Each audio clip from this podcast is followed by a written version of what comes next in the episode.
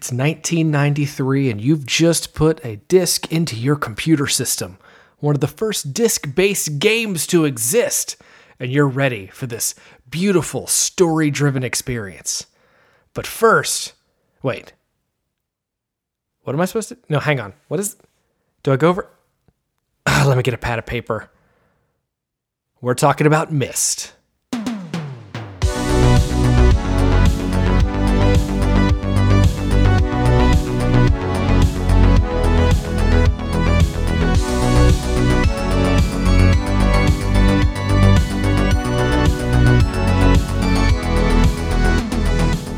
Welcome back, everybody. Miles, how you doing today, brother?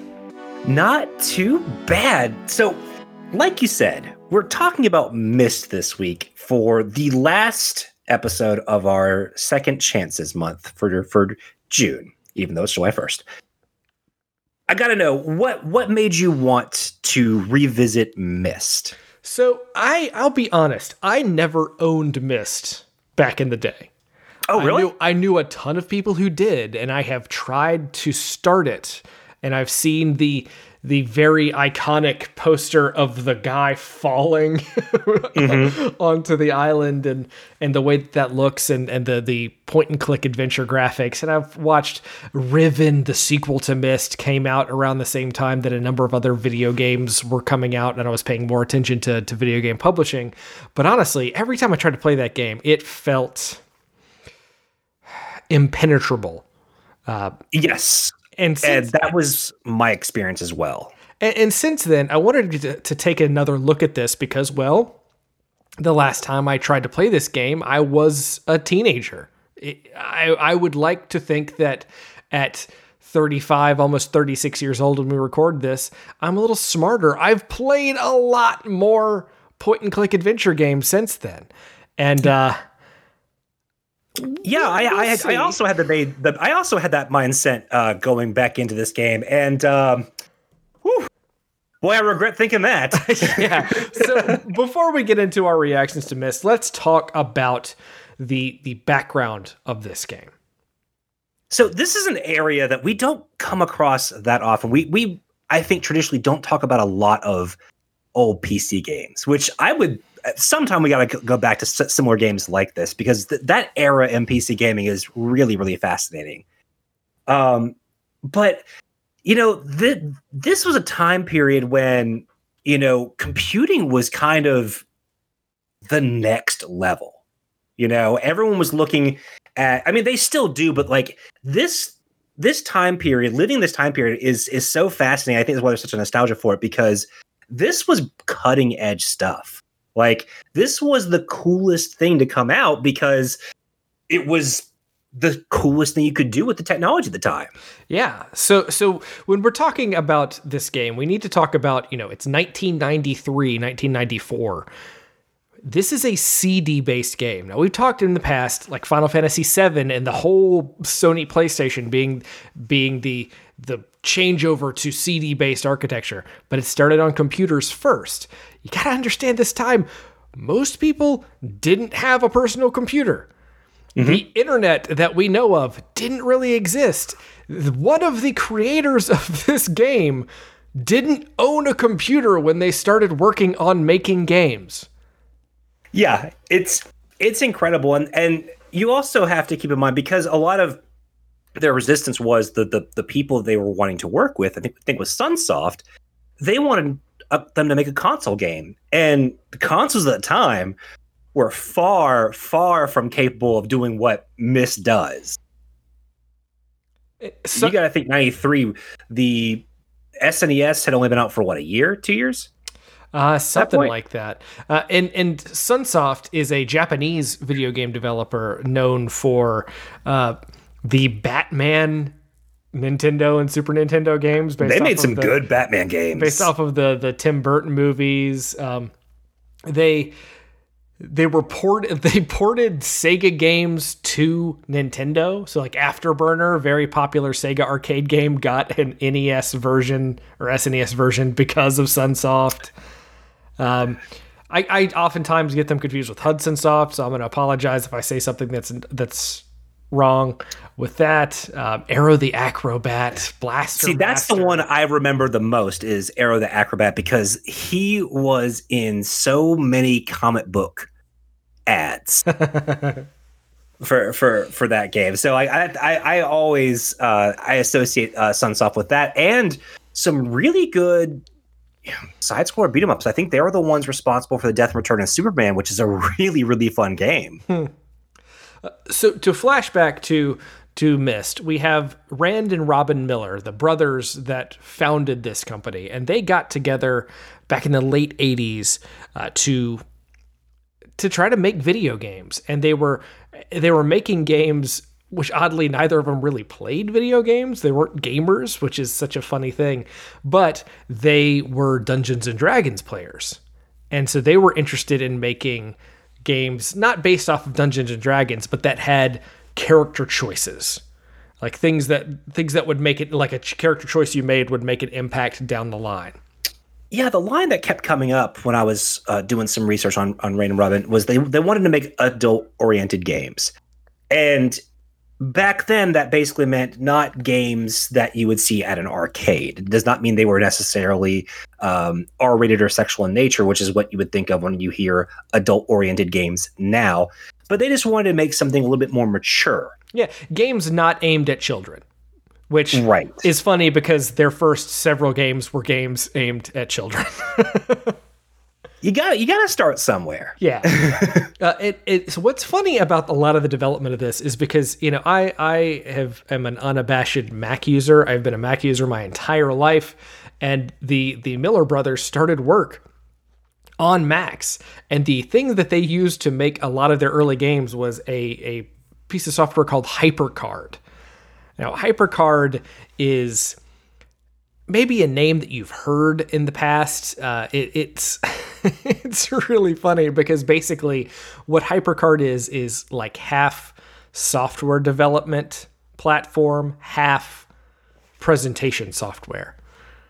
I remember back hmm. in in the elementary school, we had to use in our Mac LC2 lab in in school, we had to use HyperCard to make presentations. But because of that, you could, you could but you could have branching choices. So you might have a card that had two links, and if you clicked on the top one, it would take you to this stack of cards. If you went to the bottom one, it would take you to this stack of cards. Basically, it's it's what quite frankly, a lot of, of, of choose your own adventure kind of stuff or, or, or point and click adventures were based off of back then. Um, and it was a surprise to me to find out that one of the most popular pieces of, of PC gaming software was a Mac exclusive for a year and started out on that platform before ever getting ported to Windows, which is just so funny for me in 2020 to talk about. I, I don't I don't get quite the the the thrill that that you get out of it, but uh, it, it is definitely an interesting piece of trivia. And I mean, most of this development was spent making the puzzles. Uh, they spent several several months making the puzzles and ba- basically saying that the story was secondary. They wanted to make sure all the puzzles worked and that the challenge that they wanted to create, the world they wanted to create, came first and foremost. Which is, uh, I mean, definitely a different experience than we're used to hearing now. Well, and they also didn't want anything to stand in the way of those puzzles. So the way they designed the game as and this is further down the list, they they wanted the they didn't want to have an inventory screen. They didn't want to have uh, these these things that were any kind of overlay to take you out of the game world. They wanted everything from a first person perspective for you to be walking around and doing things. And some of that I think is very effective. And some of that playing again in 2020 is astronomically frustrating. Well, I think before we, we kind of hop into this this experience, um, I, I have to agree with uh, Newsweek in their review of this game, where they compared Myst to an art film destined to gather critical acclaim and then dust on the shelves. Which is very funny Because- that they would say that because so they they made this game. They released it in 1993 on the Mac and they expected, "Oh, if we if we make a 100 if we sell 100,000 copies, we'll be good." Well, in the first 6 months, they sold 200,000 copies on Yeah, the this- on, on the Mac. This game's a smash hit at the time. I mean, yeah, like you were said, Drew, like 200,000 copies on the Mac. which it, is it's it's pretty mind blowing. it, it, it was then ported to Windows with a team two or three times the size of the team that made the game in the first place. It then sells millions and millions of copies. It was, in fact, the best selling PC game until 2002. So 1994 to 2002, Myst is number one. Would you like to know which game unseated it, Miles? I would love to. The Sims.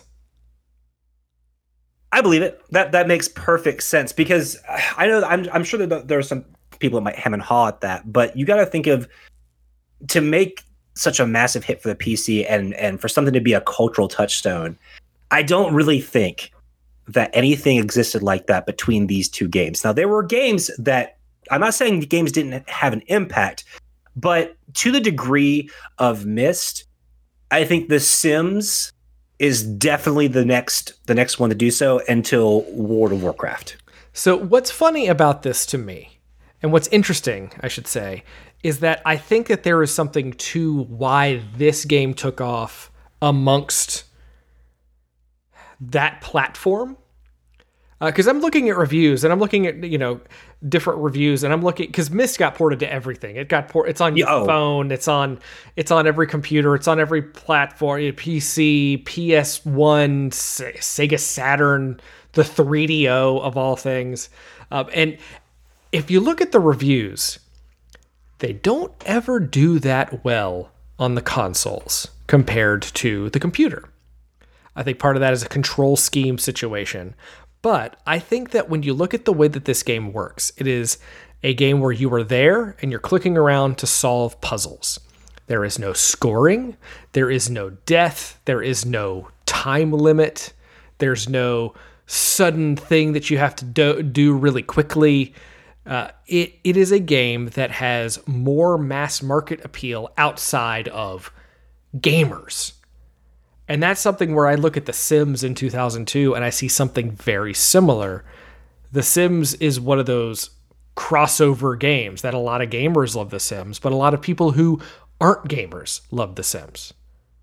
Everybody's got yeah. a cousin or or an aunt or an uncle or or a sibling that loves The Sims, but that's the only game that they play. Yeah, and what's what's crazy about this uh, to to really get get a a, uh, a handle on how big of a, a cultural touchstone this game was. This game was so popular that the Miller brothers appeared in advertisements for the Gap. Game developers were in Gap ads. In That's the, how big this 90s. game was. Which I can guarantee you, they they were, and and, and this not that is an insult, but I'm sure they were they were not chic or sexy guys but they know. were in a Gap ad. I, I, I don't know, but uh, but I would imagine that you know, and I'm I'm I'm looking at photos back at them. I mean, they're normal looking dudes, but again, not what you consider for a Gap ad. But they were so popular, and it, it's it, honestly until I would say later on the right, like Kojima, it's probably the, the last time you really heard of developers being as well known as their games. Yeah, for sure. Uh, so let's get into the game itself because we just need to set up the world a little bit. So this is the the island Myst that we find a book in the very opening moments and we're thumbing through this book and at the very last page we get sucked into the world and we're introduced to this whole new mysterious island where there's a, a sunken boat and a rocket ship and these giant uh, giant gears and a lighthouse, and this is not lost. This is Myst, although I could see some comparisons between the two. and we well, the, the, the, you, I love the opening of this because I honestly I know some people just they look back at it with cringe, but I kind of love these FMVs from the early '90s. Mm-hmm. I think they're they're really just. I know it's a certain kitsch, but I it's one that I'm super super into it just I, makes me happy. I wish more games still had actors in their FMVs today. Yeah, there are a couple who have tried to bring it back. Um, at, I mean, games like um, uh, Her Story and a There- couple. There was one on games. the Xbox One that was like that. But uh, I've also been playing a lot of Command and Conquer remastered lately, and that's all actors in FMV, and I'm here for it. Uh, Yeah, so we we're walking around the island. We find a note from from Catherine to her husband Atrus to go and count this, these number of things on the island, and that will will give you a message. And so that message takes us into the story, and we find out about Sirrus and Achenar, and I'm probably mispronouncing their names. I'm sorry. Uh, the and and there there are these red books and blue books where the sons appear to be trapped, and why they appear to be trapped we don't know because every time they talk there's like static old school static that that are preventing us from from getting that whole message until we fill in these gaps finding these pages all around the island. And uh, this this is all a, a 3D pre-rendered background island. So we talked a lot about pre-rendered backgrounds when we had our Final Fantasy VII episode. They're all 3D modeled, but they're just still images that have interactable elements to them. And sometimes these things have full motion video as part of it, much like Final Fantasy had um, a few years later on the PlayStation. And uh, it was funny to see that because I don't know that I remembered that being the case when I talked a lot about how Final Fantasy VII was one of the first games to do this, da da da da da, when Myst had been doing it for years ahead of this. But well, but Final Fantasy VII was doing on the consoles, and that was a big deal because more people would play. As big as this game was, I would venture to say there were still probably more console gamers. I think that's probably true. So yeah, well, um, I'm glad that you were able to suss out what was happening at the beginning of this because I largely was not. Like, I mean, I I got the opening and I got the the red book blue book sort of deal, and then I was kind of just blindly feeling around And th- for well, a couple hours. and see, that's part of this game that is a little more impenetrable for me because I said the things that I said because of stuff that I read about this game. I did not figure out much of this stuff, and I'm going to be honest, I did not complete Myst this past week. Didn't Oh yeah, I, I, couldn't. I it. should probably yeah, I should probably also say uh, Drew Drew mentioned to me before we started playing that he was going to use a guy to see you know if he could get further than he did when he was younger, and I in my infinite arrogance said no, I'm I'm gonna try to wing it without a guide. I want to I want to get a pure experience, and I was stupid. Because I, I I do I do really understand the appeal of a game that I mean because this is back I and I fully remember this when when you bought the game it came with basically a diary instead of an instruction manual. The last like 40 pages were for taking notes. And I understand that, that, that they did make guides for Myst, but this was supposed to encourage players to to take note of their surroundings. And so, if you saw numbers there, you needed to write that down as a reminder to yourself because it might be important later. And spoiler warning, it absolutely will be important later. And, and so this is where I think that my my reaction to this game is different because I I have played a lot of point and click adventure games since then. I've played a lot of the Monkey Island games, the Walking Dead game. I have played a number of of mobile based point and click adventures uh, called The Room and its sequels. I love those games. Those games are fantastic, flat out fantastic. But there is a difference that and and as I did research on this game to find out that this was an intentional choice. They didn't want you to have anything that would stand in between you and the experience and have anything to take you out of that experience. So that's why there's not a journal key to open up a journal to look at all the things that you have read.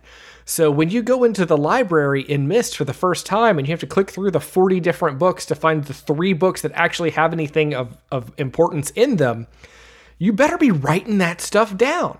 And that is such Yeah. a different experience for me as as a person and something that I I feel like I feel like none of the puzzles in this game were too terribly difficult.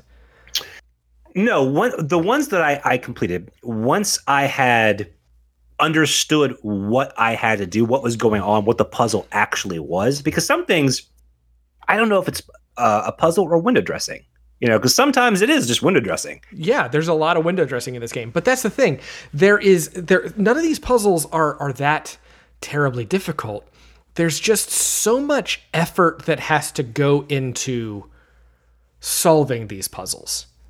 And and when I say that, what I mean is is so I I ended up getting into the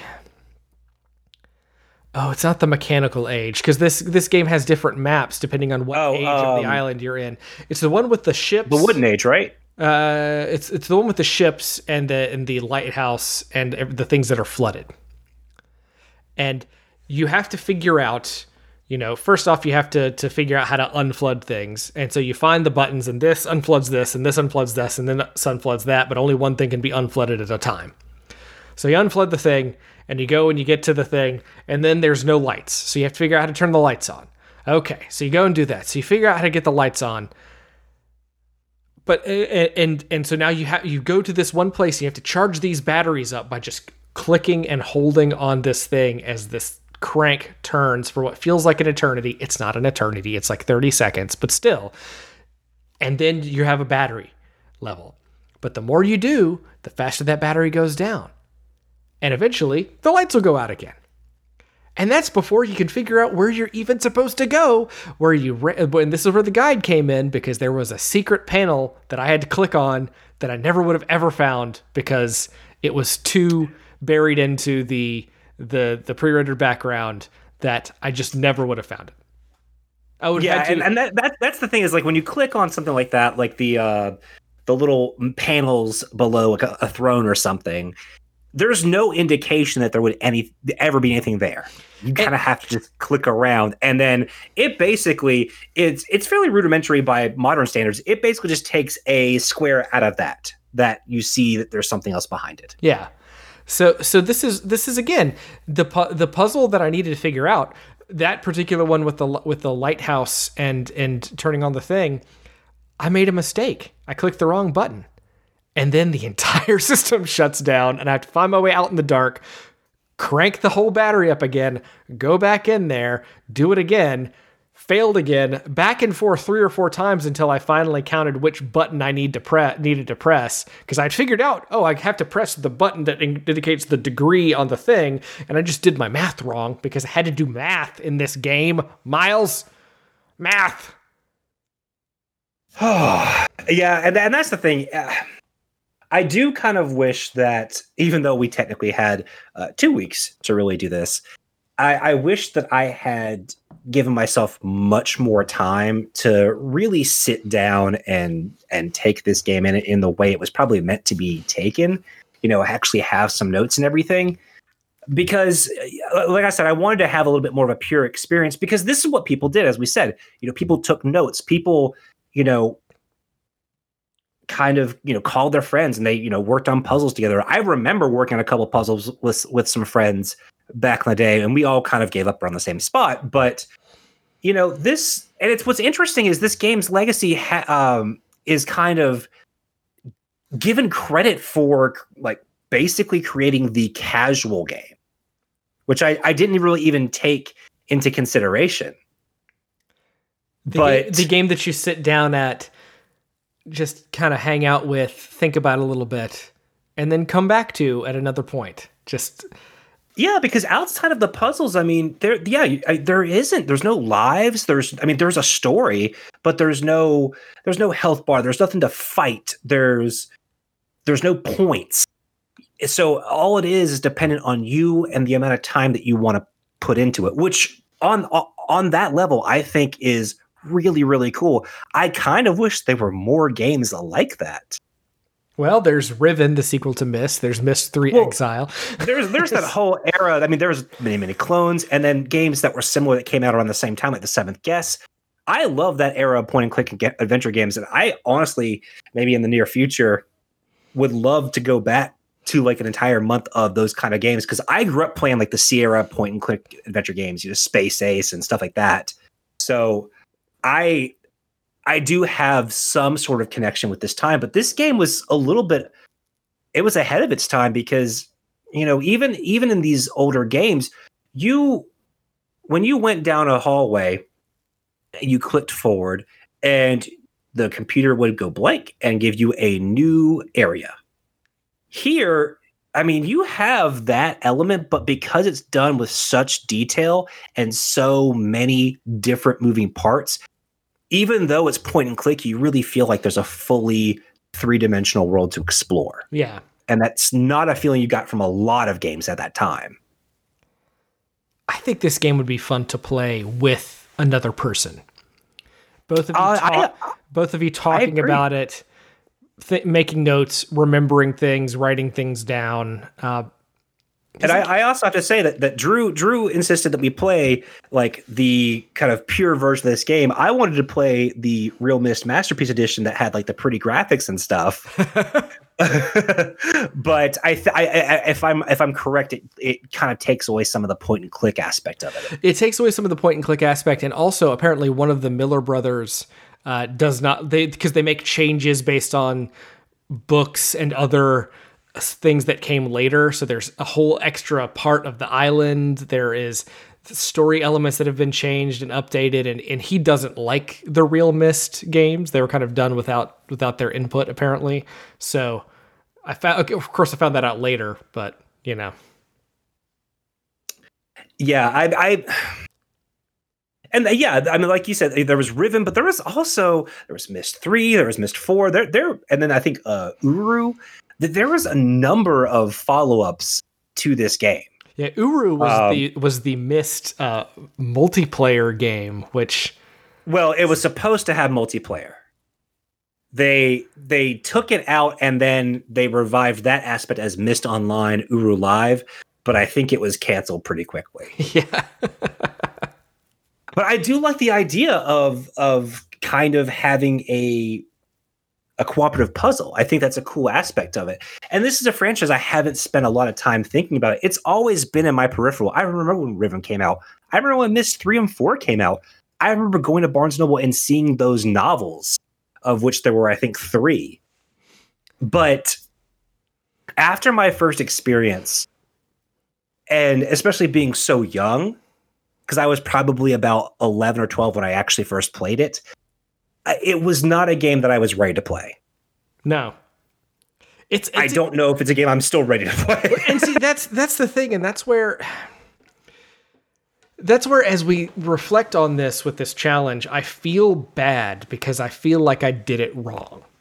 I feel like I wanted to go in and and and have the Myst experience as the second chance, and I feel like I've robbed myself of that second chance. That I, I went in and I didn't ha- I wasn't in the right headspace. I didn't have a sheet of paper with notes. I had a Yeah. web I had a website open that I could click on to see what I was supposed to write down. but uh, again, this is a lesson that we only learn after the fact.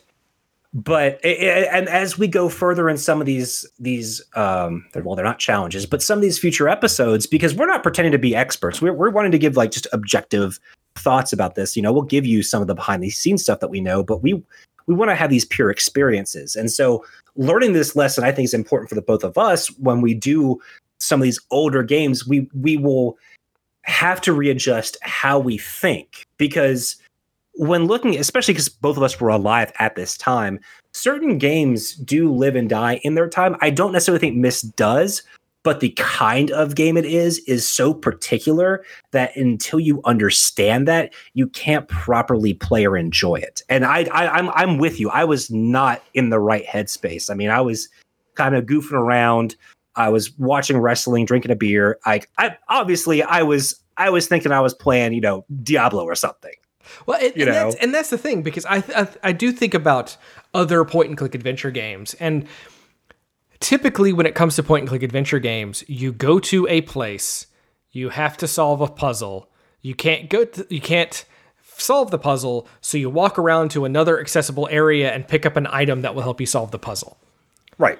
And that is kind of what's going on here, except not really. The only items you really pick up are are book pages and matches, and you can only ever hold one at a time.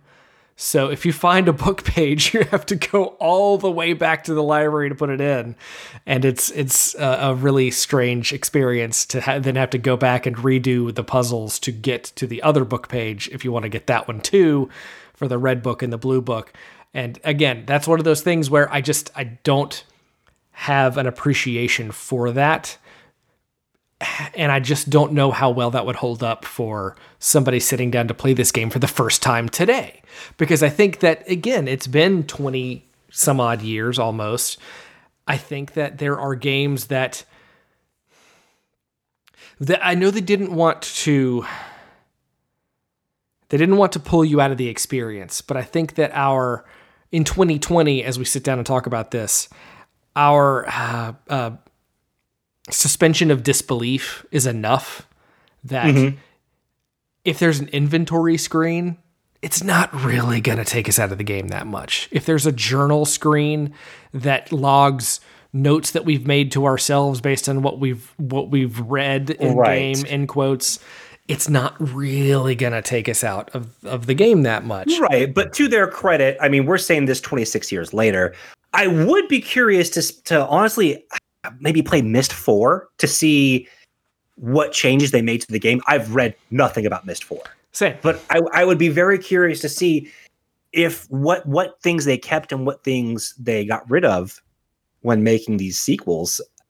And because I mean, I agree with you. I mean, you know, I just I think one of the things about playing this game is, is, is not just headspace, but you really have to really enjoy puzzles because there's there's a type of it's for a studious person, I think. like it like studious people because the people that I know have that have loved Myst were all studious people. And you know, if you enjoy taking notes and and are very detail oriented, this game rewards you for that. Like it whereas if you're like me and I'm just kind of blindly clicking things and I see a number and then I go off and then I see something that needs a number, oh, now I have to go back and go find out what that number was and what it meant.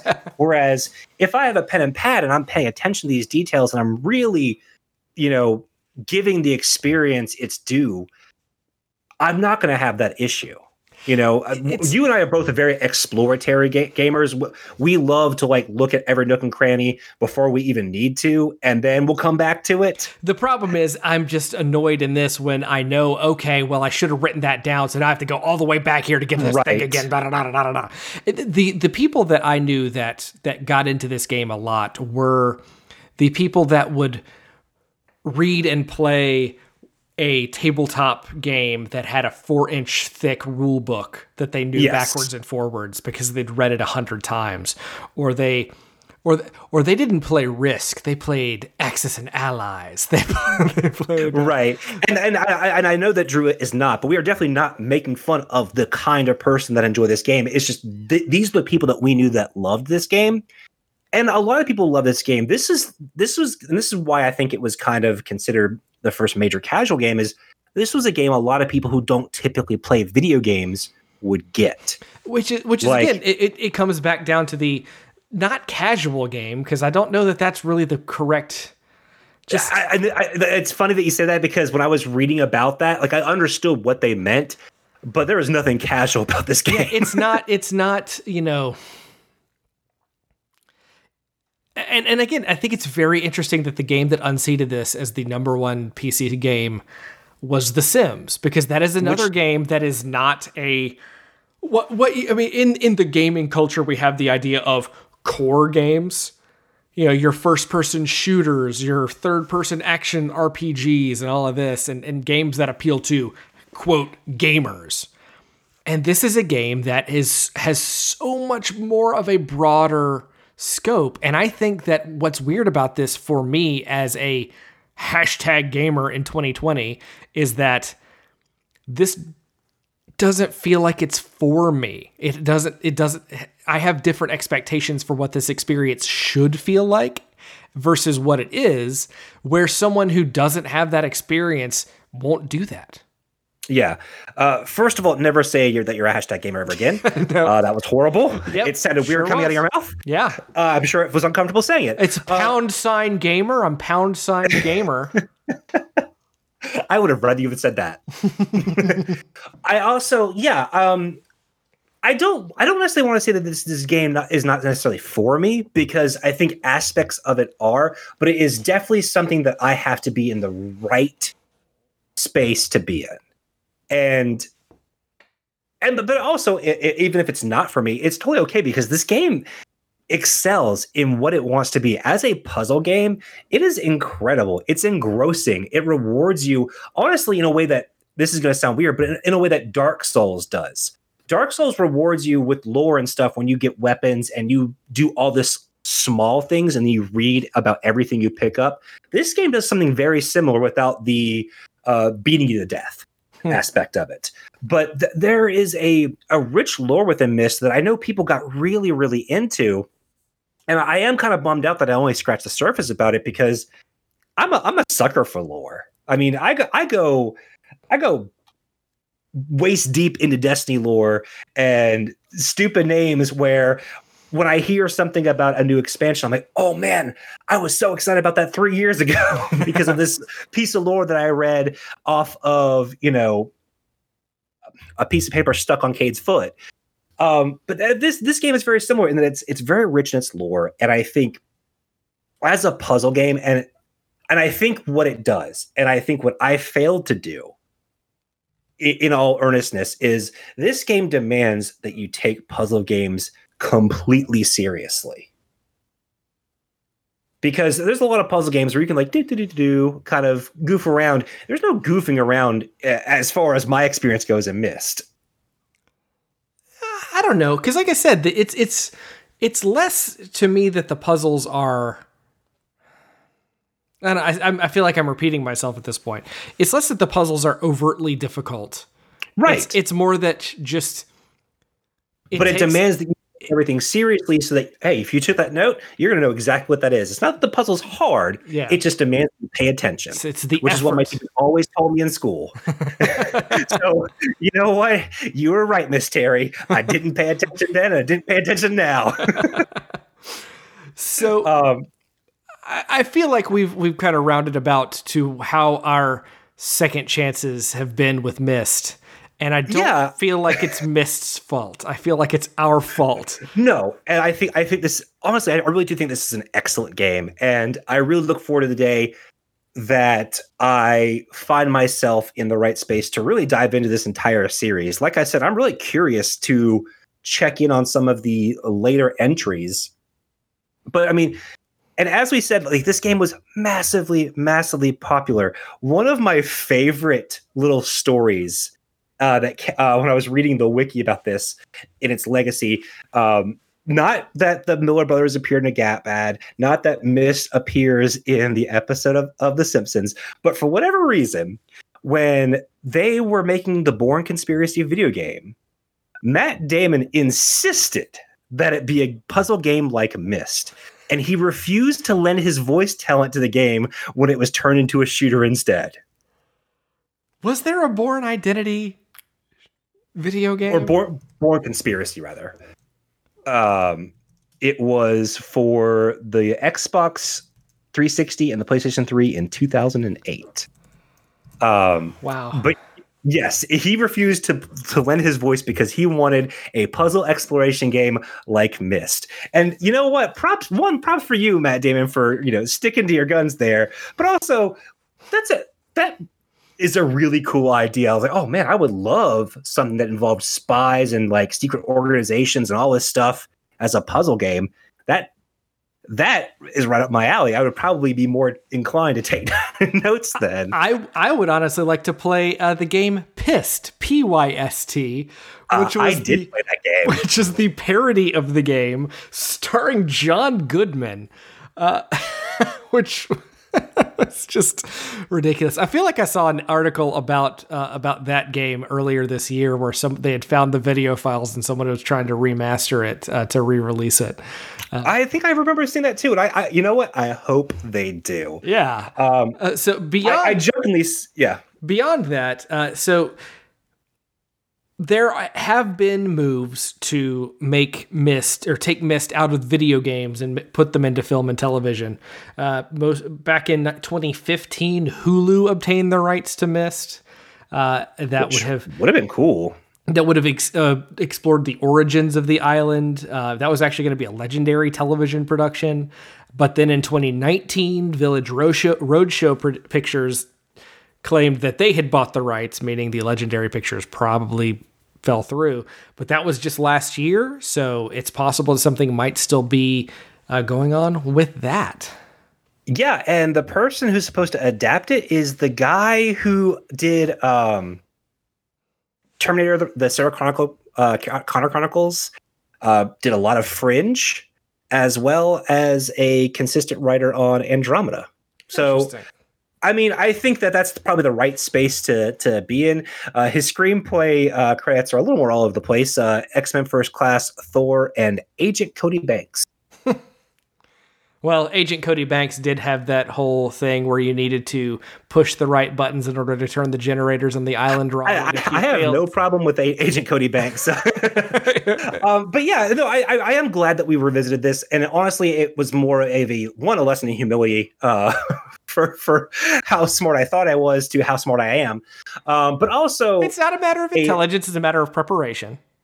Well, yes, but I also think that it did it did help me inform on how I wanted to approach uh, certain certain challenges that we do in the future that are of the same type, especially of older games in in terms of like you know what kind of uh, space I need to be in to to really get the the proper experience. Um, but that that is not going to be an issue for for our July month. Yes, second chances are complete, and as we move into next month and we pick another challenge or pick another topic, keep wanting to say challenge. it's what we I, have already done it twice this episode. It's what we get for doing a podcast for almost a decade. Uh. We our our next uh, theme is going to be franchise follies. Yeah, kind of the opposite of second chances. Yeah, but uh, so, Drew Drew brought this one up because I thought it, and I thought it was a great idea this it's what we've forgotten is it's summer blockbuster time. We even though i've complained every year about it being bloated there have been no summer blockbusters this year. So what, what we decided to do is to go back and look at some fun classic movies and their terrible terrible sequels. Uh, yes. Uh, i think all of these were summer blockbusters and most of them we've saved one for last because it's fun uh, never saw a third entry. The the second movie pretty much killed the franchise for one reason reason or another. And I I'm I am really excited. We've we floated some some pretty good gems, but I I'm I'm pretty comfortable with the the four that we've we've come up with. Yeah. So, uh, so next you tell week, us what tell us what we're doing next week. Yeah. Next week we're going to watch two films, Caddyshack and Caddyshack Two and we're going to be focusing on really what happened between these two movies to eh, eh, a little bit of how did this get made and how yes. and what happened we're, and in the aftermath. Yeah i mean we, we will give you elevator pitches but we're not going to be as plot focused as we are sometimes when we do certain reviews or uh, like last week or even the ghost in the shell stuff. I mean one, most of you have probably seen the first Caddyshack, so we're going to give you the the the barest of of cliff notes. And the same with the Caddyshack 2. We're going to talk about things that we we liked or disliked about them in context and what happened.